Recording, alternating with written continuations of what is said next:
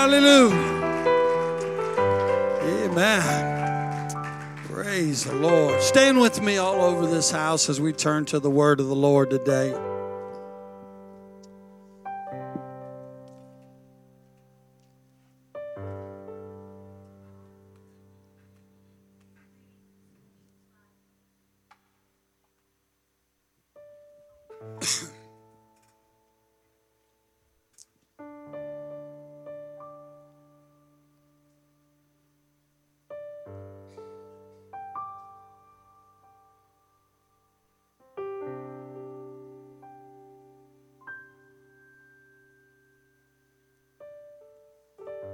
Galatians 5 and 22 it says, But the fruit of the Spirit is love, joy, peace, long suffering, gentleness, goodness, faith, meekness, and temperance. Against such there is no law. And they that are Christ have crucified the flesh with the affections and the lust. Amen. Galatians 5 and 22. Turn with me today to the book of Mark, the ninth chapter. I have something on my heart today I want to preach to this body about. It's not uncommon for the Lord to confirm what He has given me to speak about. Many times the Lord has done that. You come into the church, what you've studied about, the Lord will give you a sign, or someone will say something, and you just feel in your spirit there's your confirmation. But it's very rarely what happened today. Today, the Lord gave me two confirmations. So I'm feeling pretty good about what I'm going to say today. Amen. That the, that the Lord has given me a message for this body today. He confirmed it once this morning before service, and then he confirmed it again during service. Amen. And I just want to tell everybody before we turn to the word of the Lord today when you're not here, we miss you. And we're so thankful that you're here with us today. Amen. In the house of the Lord on the Lord's day. There is no better place you could be right now than right where you're standing. Praise God. There is no better place you could be right now than right where you're standing today. I want to take my text today from the book of Mark, the ninth chapter. If you'll turn there with me. Jesus has just been transfigured before Peter and James and John on the Mount of Transfiguration.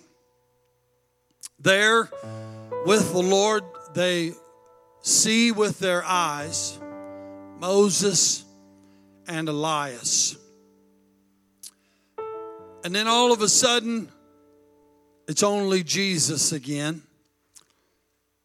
And on the way down, the Lord turns to his disciples and he tells them, he charges them to tell no man what they have seen until he is raised from the dead. He said, I don't want you to tell anybody anything that you've seen until I have been crucified, I've been buried in a borrowed tomb, and I've raised from the dead.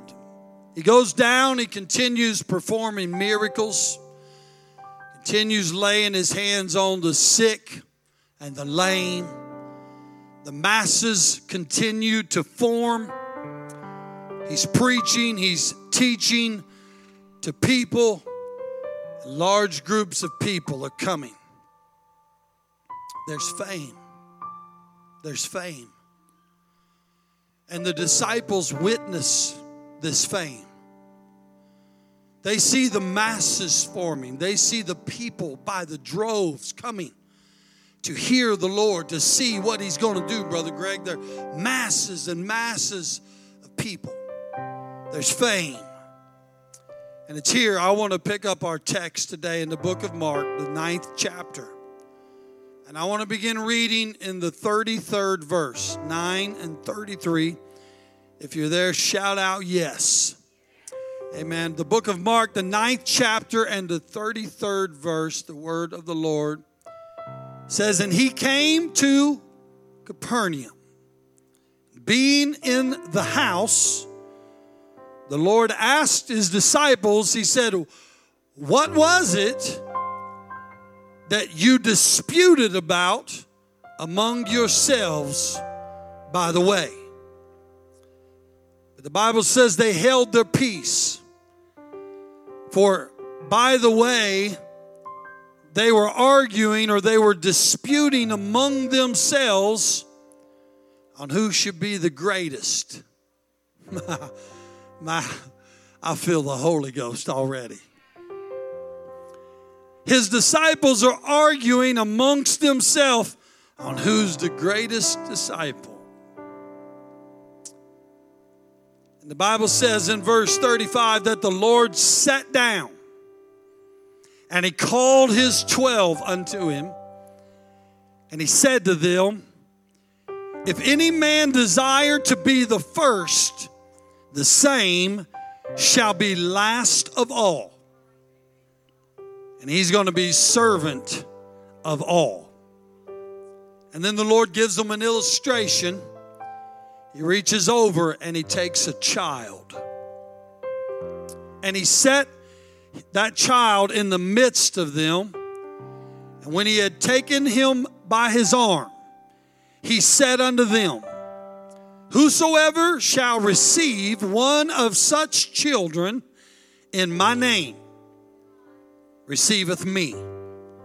And whosoever shall receive me receiveth not me, but him that sent me. We live in a culture today where people are fame stricken. Come on. We're living in a culture today where people are fame stricken. They have gotten bitten by the fame bug. They're fame stricken. The desire to be seen, the desire to be recognized, the desire to be known and heard has replaced the desire to make a difference. Being seen is more important than making a difference. People are fame stricken. I want to tell this church today the pursuit of fame is a sinking ship. The pursuit of power, the pursuit of recognition, the pursuit of position, it's a sinking ship. It's a sinking ship. This is the culture that we're living in today. And I want to speak to this body for a few moments on this beautiful Sunday afternoon on this topic. Famous for Question mark. Now, this morning I told you the Lord works in unconventional ways. This is a very unconventional sermon title. But hopefully you'll get it here in just a few moments. Famous for question marks. I want you to lay your Bibles down in your seat. I want let's get, just for a moment, let's give the Lord a praise offering all over this house.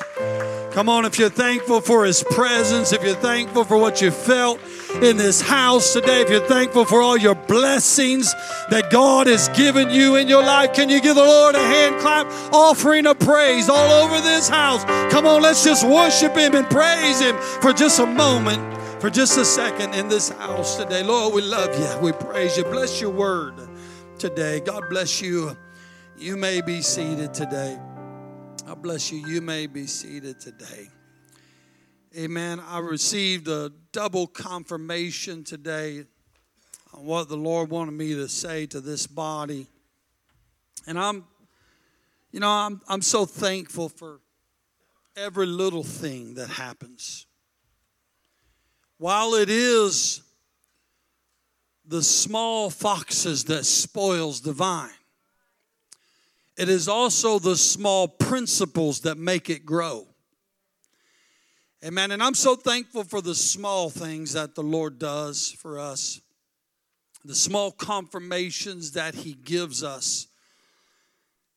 Amen. I appreciate everything that has happened in this service. I wouldn't, I wouldn't take any of it. I wouldn't take anything for any of it. I'm so thankful for, for all that the Lord has done. I want to speak to this body today for a few moments about fame. Famous for question mark. People are eaten up with the desire to be the greatest. People are eaten up with recognition. There are few positions in this world that would offer the recognition, the power, the fame.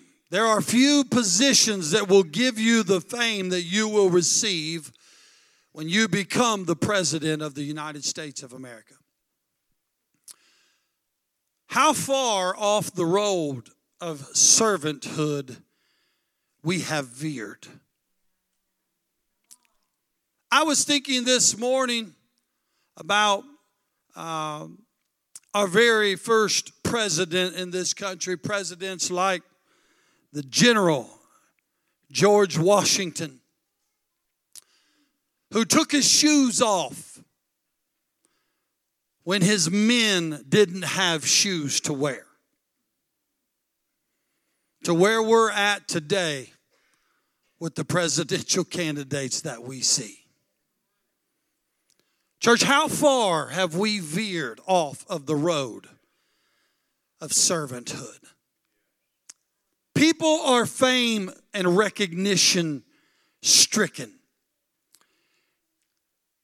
It has become about money. It's become about power. It's become about fame. It's become about lucrative book deals when you leave that Oval Office.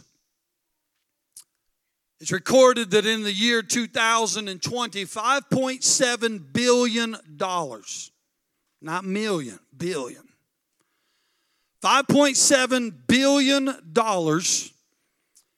was spent on presidential campaigns. Imagine what we could do with $5.7 billion but it was spent on presidential campaigns. In this world, power and influence. In this world, prestige comes with a price. It comes, they're shouting down the walls of Jericho downstairs. The bad part is you are quiet enough to hear it. I'm going downstairs to be with them.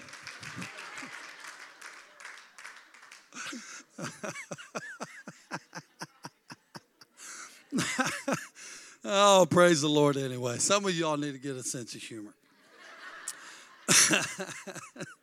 them kids are worshiping down there. Praise the Lord. oh. In this world, power and, and prestige and influence comes with a price. But the truth of a, uh, the truth of it all is that most of us will never see. Uh, I hope and I pray one of you do. But the truth is, most of us will never see our faces carved in the granite in the side of Mount Rushmore. Most of us are never going to see that. And we would like to think that our influence, we would like to think that our legacy, we would like to think that the difference that we have made, our impact, will live on after we've left this world. I, I often think about, Lord, what are my children and my great grandchildren and my great great grandchildren going to say about me? I want to make an impact on my family, on my world, on my friends, on everybody that I know. I, I ain't worried about money and prestige and power, but I want to leave an impact on this world, and I want to leave this world better than I came into it today. Hallelujah. Amen. I'm not hungry for fame and position and power, but I want the Holy Ghost to use me in these last days. Amen. I want the Holy Ghost to use me in these last days. And we all desire that our impact would last in the days to come. Our children and our great grandchildren would speak about us. Church, the hunger for recognition and fame is nothing new. It's nothing new. This spirit has been in the world for so long, ever since man was created. Look, it goes all the way back to the text I just read you about the disciples, Brother Bo. They're journeying around with the Lord. They're seeing miracles take place. They're watching Him preach and teach to the masses. And all of a sudden, their eyes get off of the Lord and on the fame. And now they begin to bicker amongst themselves. Who's going to be the I'm going to be the great. No, you're not. I'm going to be the No, who's going to be I'm going to be recognized. My name is going I'm going to be the Lord's number 1. Come on, this spirit of fame strickenness is not something that's new to the world. This is something that the early church even had to deal with. The disciples of Jesus Christ had to deal with it. And here in our text, we see that Jesus asked his disciples, He said, What was you arguing about in the way? What was, what was the discussion? Why was it getting heated? Why were you guys bickering among one, one another in the way? He asked his disciples this question, but the Bible says that they held their peace. They held their peace because they knew what they were arguing about the Lord was not going to be pleased with. They already knew if they answered him, they had a rebuke coming. So the Bible says that they held their peace about what they were arguing in the way about. They held their peace because they knew that they had gotten in their flesh and they knew that they were arguing about who was going to be the greatest. Imagine the embarrassment of those disciples when Jesus asked them what they were bickering about. You know, not everybody hears an audible voice from the Lord. But sometimes I wish He would do it more often and just bluntly ask us sometimes, What are you thinking? Because sometimes we need embarrassment and we need shame and we need correction in our lives to understand that we get off in our flesh and there ain't nobody under the sound of my voice that don't do it, including myself. This spirit of becoming the greatest is something that goes all the way back to the earliest of the church's existence. The Lord was creating disciples, forming a church, and already this spirit of who's going to be the best and who's going to be the greatest is already trying to sneak into the church. And the Lord recognizes it, and He asks His disciples, he says, What was that you was bickering in the way? And they held their peace because they didn't want the Lord to know what they were bickering about. Jesus not needing to know, or not needing to hear, rather, from them what they were bickering about because he knows all. he didn't need them to tell him Sir, we was arguing about who's the best or who's the greatest. He, he didn't need them to tell him, he already knew. He already knew, Brother Brad, what they were arguing about. He just wanted to see if they were going to be honest enough to tell him. And then they held their peace, but he didn't need to know, he didn't need to hear from them uh, what they were bickering about, and, and, and him already knowing, he quickly addresses this matter. He begins to teach his disciples about humility. And he tells them this words. He said, Whosoever will be great among you, he shall be your servant. Whosoever is greatest among you, he shall be your servant. You see, being great in the kingdom of God is not like being great in the world. And, and having recognition in the kingdom of God is not like having recognition in the world. In the world, the greatest don't do any serving. But in the kingdom of God, he who is greatest among you needs to set the example of being the biggest servant. I come to talk to somebody about what are you going to be famous for today? Are you going to be a servant unto the Lord, a servant unto his body? Are you going to seek for worldly fame and worldly pleasure and worldly recognition? Because being great in the kingdom of God is not like being great in the world. Come on. He that is great among you, he shall be your servant. That's what the Lord said. I, I like what John Wooden, the famous football coach, said.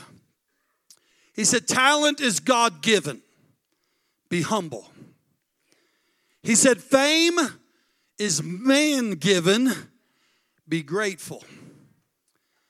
But he said, Conceit is self given. Be careful. Man, boy, that'll preach to somebody today. Come on, that'll preach to somebody. God didn't give you no self centeredness. God didn't give you no self conceit. God didn't give you a desire to be the greatest or to be the biggest or to be the most seen. God gave you a desire to serve His kingdom today. Hallelujah. Be careful. Be careful of self conceit. It's self given, it's something comes from your flesh something that seeks to destroy you, destroy the things of God in your life. See, the church, the truth is that greatness doesn't travel down the road of self promotion.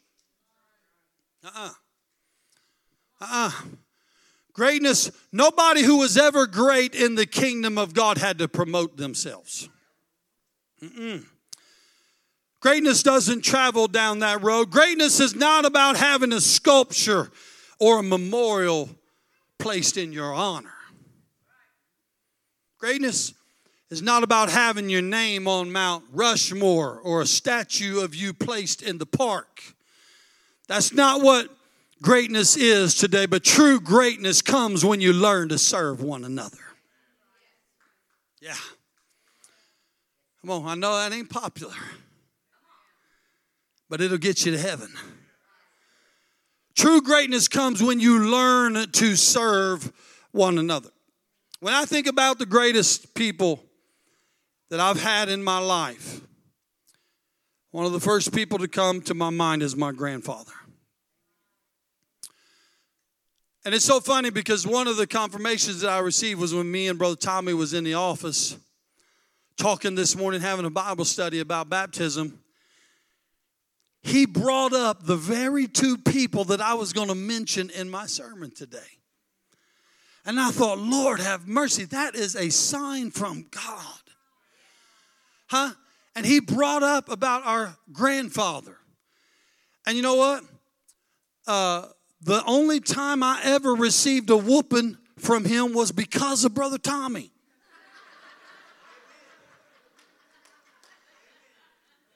But I still love you, bro. I still, I still love you. Man, we was fighting and banged into the storm door, and he got us both. And, and he whooped us both. But when it when it when I think about the greatest people that I've had in my life, my grandfather comes to my mind. And I couldn't tell you how many people I've had come up to me in my life and tell me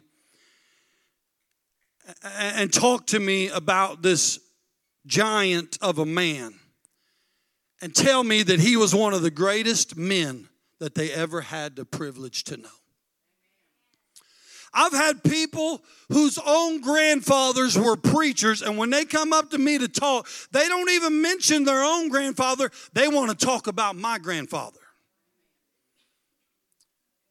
He wasn't a rich man, wasn't a man of power, wasn't a man of prestige. In fact, he brought his family to the Lord and he found the Lord in a foxhole overseas serving this country. But when he come back, he made a commitment to God. He made a commitment to God. And he said, Lord, if you'll just get me home to my family, I'm going to serve you all the days of my life. I'm never going to turn my back on you. I'm never going to walk away from you, but I'll teach my children and my grandchildren to walk uprightly before you. Amen. And when I think about the greatest people in my life, I think about that man. He wasn't a rich man. Not because, listen, I don't think about him because he was famous for the things of this life, not because he had power, not because he had prestige, not because he had money and recognition, but because he had the love of God for people. And you know how many people come up to me and they say, Man, every time he ever saw me, he would say, When you to give your life back to the Lord? When you're just going to come back to church and serve God, you know that's where you should be. You don't want to make hell your home. You need, you want to go to heaven. When you're going to come back to church, but he always did it with the love of God. And so many people were impacted because he wasn't afraid to share the gospel of Jesus Christ with people. He, he had a genuine love for the people of God. He was humble. And every time he saw a sinner, a backslider, he would say those words to them When you going to come back and live for God? When you going to give up? When you going to stop running from God? He, he was a true child of God. When you just going to surrender and live for God? When I think about the greatest people in my life, I think about Mother Mills. I think about Mother Mills. I think about a woman that people say, Oh, how I miss her. Oh, how I miss her phone calls. Oh, how I miss her discernment. How she knew that I had a trouble in my life, I'll never know. But somehow, some way, the Lord would reveal to her and she'd pick up the telephone and she'd call me and she'd say, I just got to pray for you. And she'd start talking in a heavenly language and you'd feel the power of God come right through that telephone and touch you touch you. Not because she had money and fame and recognition, not because she had position and power and prestige, but because she was filled with the Spirit of the living God. Huh?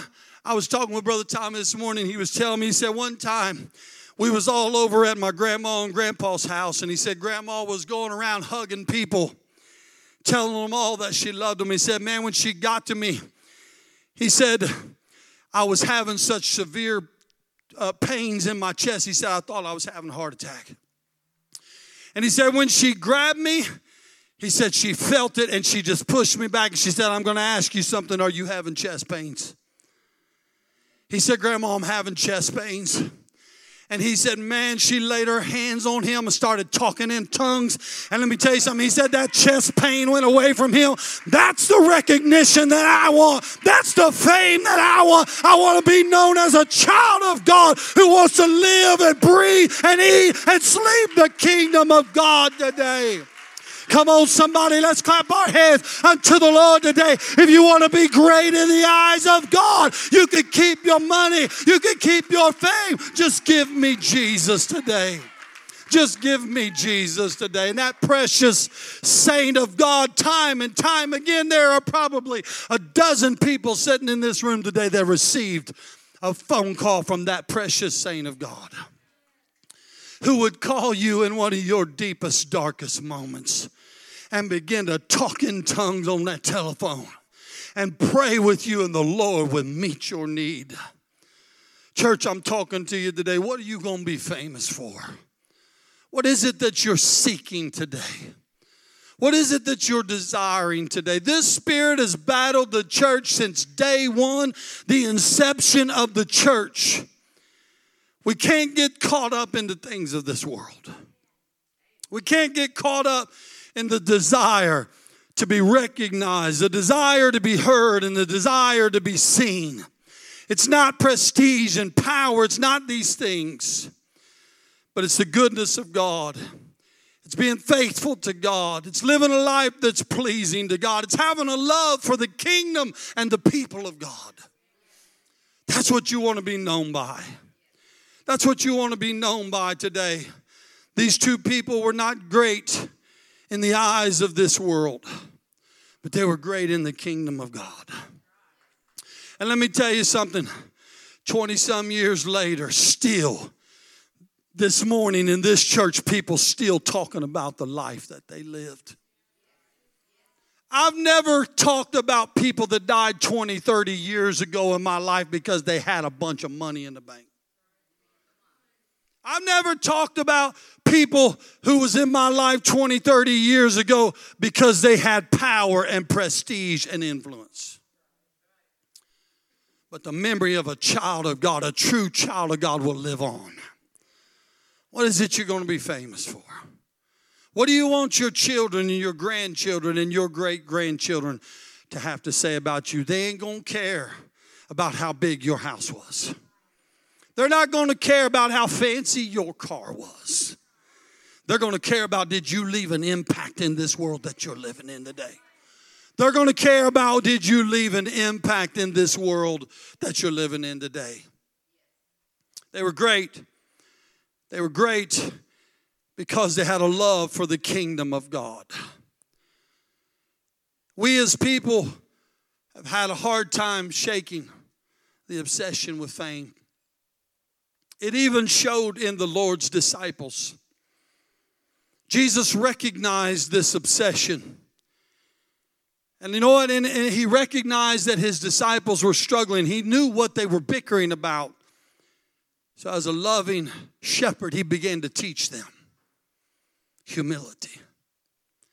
He began to teach them servanthood. If there's anything that I could ever leave a legacy in this body, I want to teach you servanthood. Because if you're going to be great in the eyes of God, you got to love one another. If you're going to be great in the eyes of God, you got to support one another. If you're going to be great in the eyes of God, you got to pray for one another. You got to lean upon one another. This, by this, the Lord, they will know that we are the Lord's disciples, that you love one another. People have always had a hard time shaking the, the obsession with being recognized. Sister Hannah was talking about it this morning. Huh? And what the Lord say? The Lord said, You're looking at the wrong thing. You're looking at yourself. Come on. You're, you're looking at, at you want to be important. You're looking at you want to be recognized. You're looking at you look what matters is that you're important to me. That's what the Lord said to you. What matters is you. Look, when you said you aren't important and you don't, you are important, but you're important to Him. And that's what matters today. I want to be important to the Lord today. Hallelujah. You're important to the Lord today. You're important to the kingdom of God today. You're important to your great grandchildren today. And it's, we got to leave this precious truth down to our generations that will come after us. What kind of legacy? What kind of, what are you going to be famous for? What are people going to talk about you 50 years from now? Your money ain't going to get it done your house and your car is not going to get it done. But if you live a life that's faithful to God, your memory, your legacy, your commitment to God will live on. The impact that you make in this world and in your family will live on. The Lord recognized his disciples were struggling with this, so he began to teach them humility.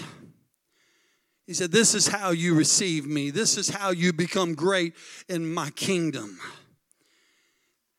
He didn't just tell them that they had to be humble, that they had to be a servant. He illustrated it with a child. He reached over and he grabbed a child and he brought him over to him. And he said, Whosoever shall receive one of these in my name, huh? In my name. He didn't just tell them to be humble, he showed them with an illustration to be humble. To have a childlike faith. You see, children don't get obsessed with the things that adults get obsessed with.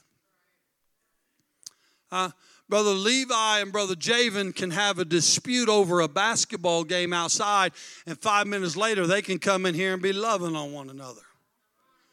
But two of you all, one on this side and one on that side, have a dispute over a parking space outside, you're going to hold a grudge for six months.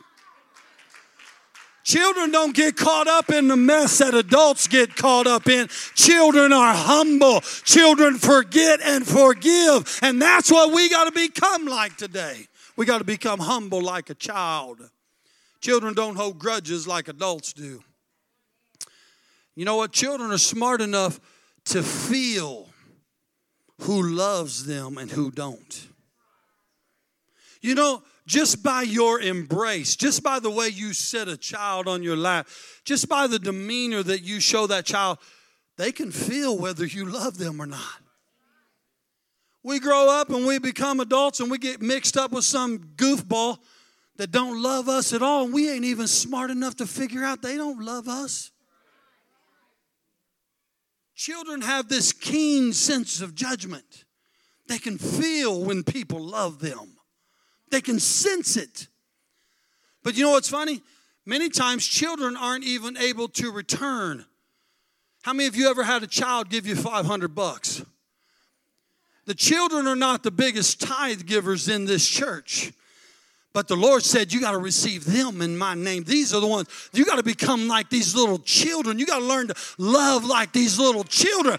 You got to love the ones that ain't going to give you something in return. It's easy to love somebody that loves you back, but you got to love somebody that can't give you nothing in return. That's the plan of God. That's the will of God. That's being great in the kingdom and in the eyes of God. Come on. We can't get caught up in this fad that if you ain't contributing anything, you ain't you ain't nothing. Huh?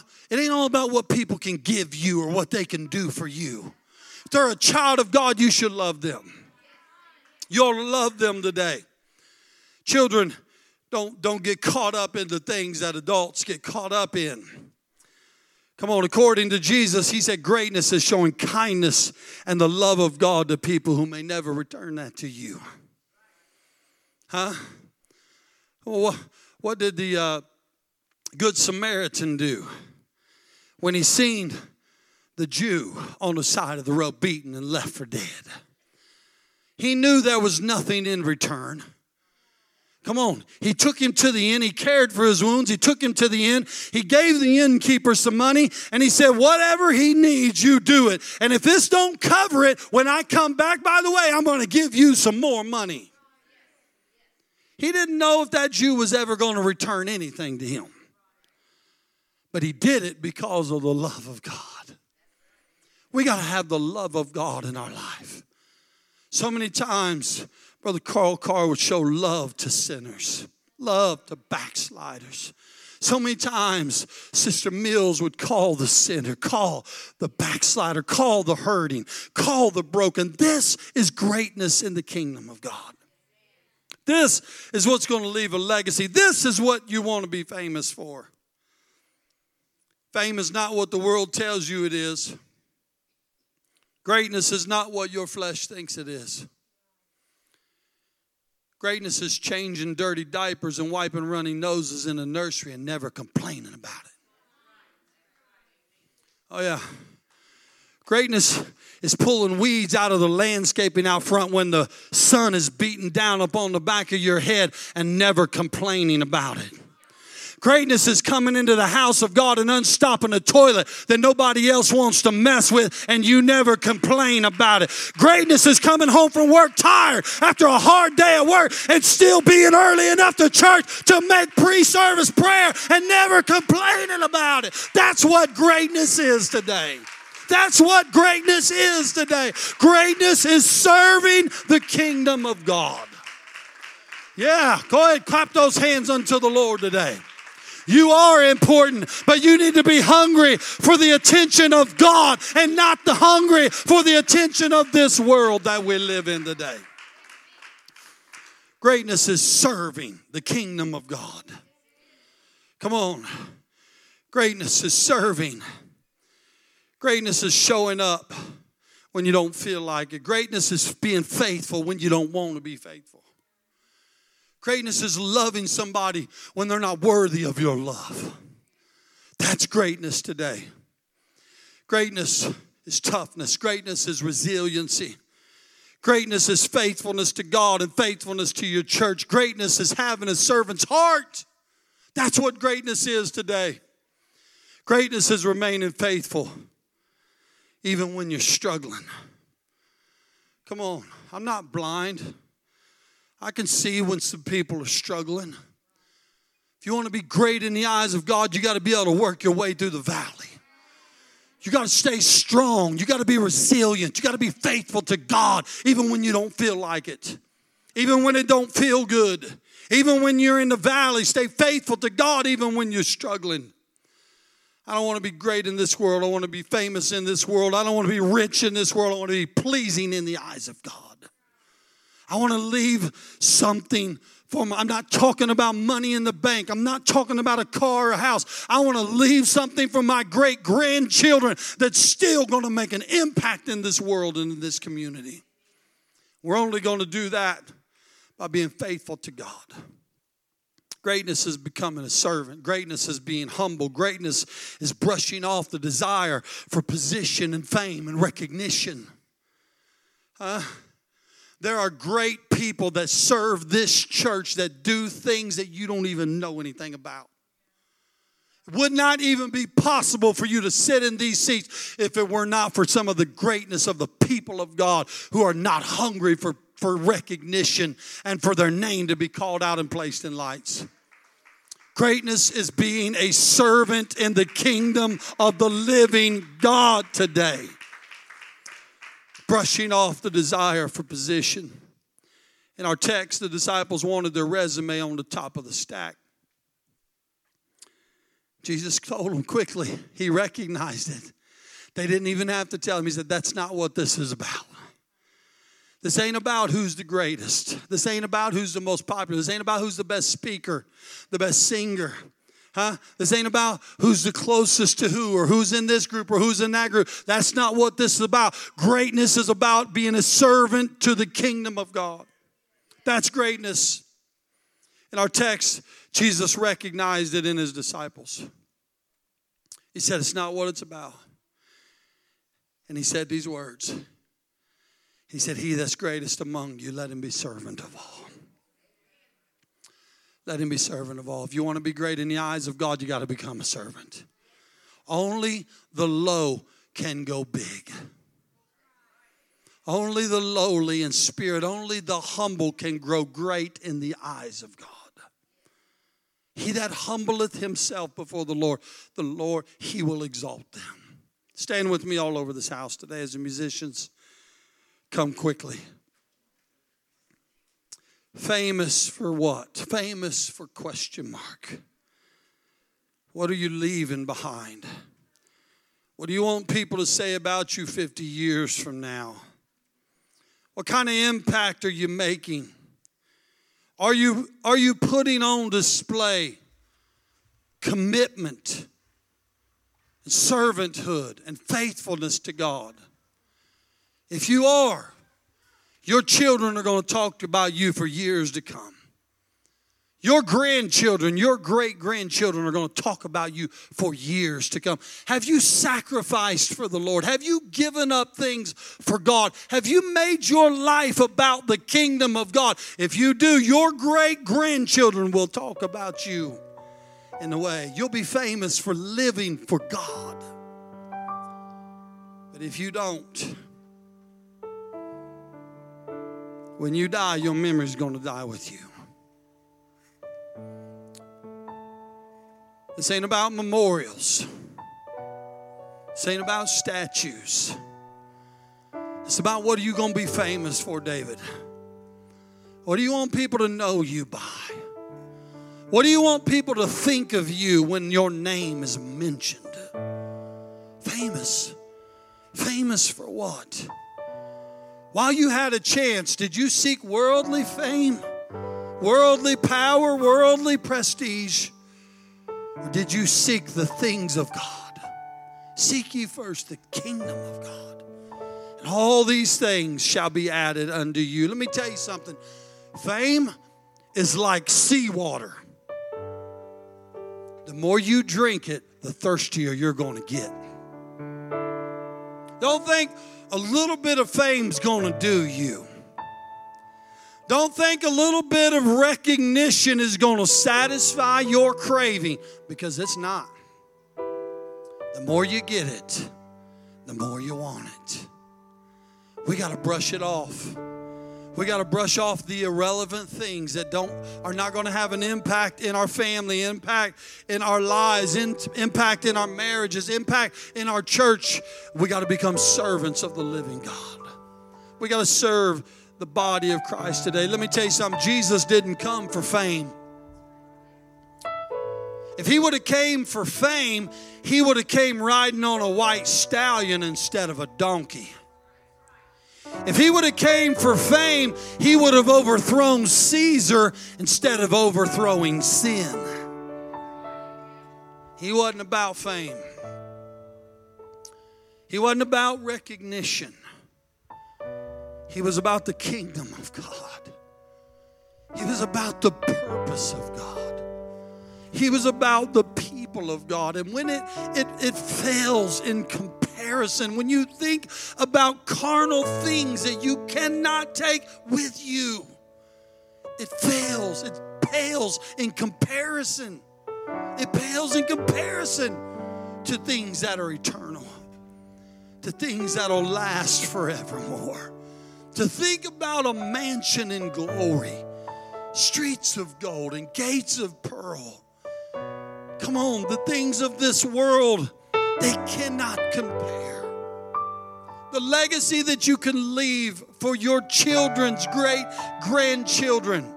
You could never make enough money for them to remember you. but man, you live for God and they'll talk about you for centuries to come. Oh, he was faithful to God. Oh, he loved the people of God. Oh, he was faithful to the church. Oh, he loved people. He was a servant like no other. I want to be famous in the kingdom of God today. Jesus didn't come for fame. He taught his disciples not to be fame stricken. He came to give his life that we might have life and have it more abundantly. He came to give us life he came to give his life a ransom for many. He came for you. He came for me. He didn't come to overthrow Caesar, but the impact that he made when he went down and took the keys to death, hell, and the grave is still resonating in this church today. It's bouncing off of the walls, it's entering into the hearts and the mind of people. He gave his life for me. He loved me enough. He didn't come to overthrow this world. He didn't come for fame and for recognition. He came to set us free from sin. He came to save us. He came that we might have life more abundantly. Jesus was the epitome of servant leadership. Servant leadership. That's why he washed his disciples' feet because he wanted them to know he was the, he was the greatest servant of them all. Because he loved them, he genuinely loved them. He genuinely loved the people of God. He didn't come for fame. Fame was never on his agenda. Position, power, palaces, they were never a part of his agenda casting out devils was, healing the blind eyes was, healing the leopard skin was, raising Lazarus from the dead was, forgiven the woman of the well for her adulteries was. Come on, he didn't come for fame and recognition. He come for the hurting and for the broken and for the lonely and for the distraught and for those that have anxiety and depression. The Lord came for you today. He came for you today. Healing the sick is what his agenda was. Comforting the broken, healing the brokenhearted. That's what his agenda was. Setting the captive free is what his agenda was. Jesus took 12 disciples, 12 men, all different walks of life. All different walks of life. Some were tax collectors, some were fishermen, some were educated scholars in the law, some, some were theologians. All walks of life. He took 12 men and he created a movement, he created a church, he made a significant difference that today is over two and a half billion constituents strong. All over the world, the Bible is still the number one selling book in all history. Why? Because the leader wasn't fame stricken. The leader wasn't agenda hungry. The leader didn't come to overthrow Caesar, he came to overthrow sin. He came to set the captive free. The disciples spent their lives serving other people because Jesus spent his life serving them. If you want your children to live for God, live for God in front of them. You want your great ch- grandchildren still carrying this precious truth, carry it in front of them. You want your grandchildren coming to church instead of hooked on drugs and go to church in front of them. Come on. Don't get caught up in the things of this life, the things that make you popular, the things that make you cool, the things that make you beautiful or studly. They don't matter. What matters is you please God. What matters is you please God. What matters is living for Him. What matters is becoming a servant in the eyes of God. If you want to be great in the kingdom of God, you're only going to do it through becoming a servant. The disciples spent their lives serving other people because Jesus spent His life serving them. What do you want to be remembered for? What do you want people to think of when your name is brought to the table? What do you want to be famous for? The things of this life or the kingdom of God, which is going to last forever? We're going to sing this song. We're going to open these altars today. I feel the Lord is speaking to some people. I pray that you're wise enough to not brush off the drawing of the Lord. Seek ye the Lord while he may be found. Because the time may come when he no longer reaches for you. The time may come where he turns you over to a reprobate mind and says, I've tried enough and you've resisted me enough. What are you going to be famous for? Living for God?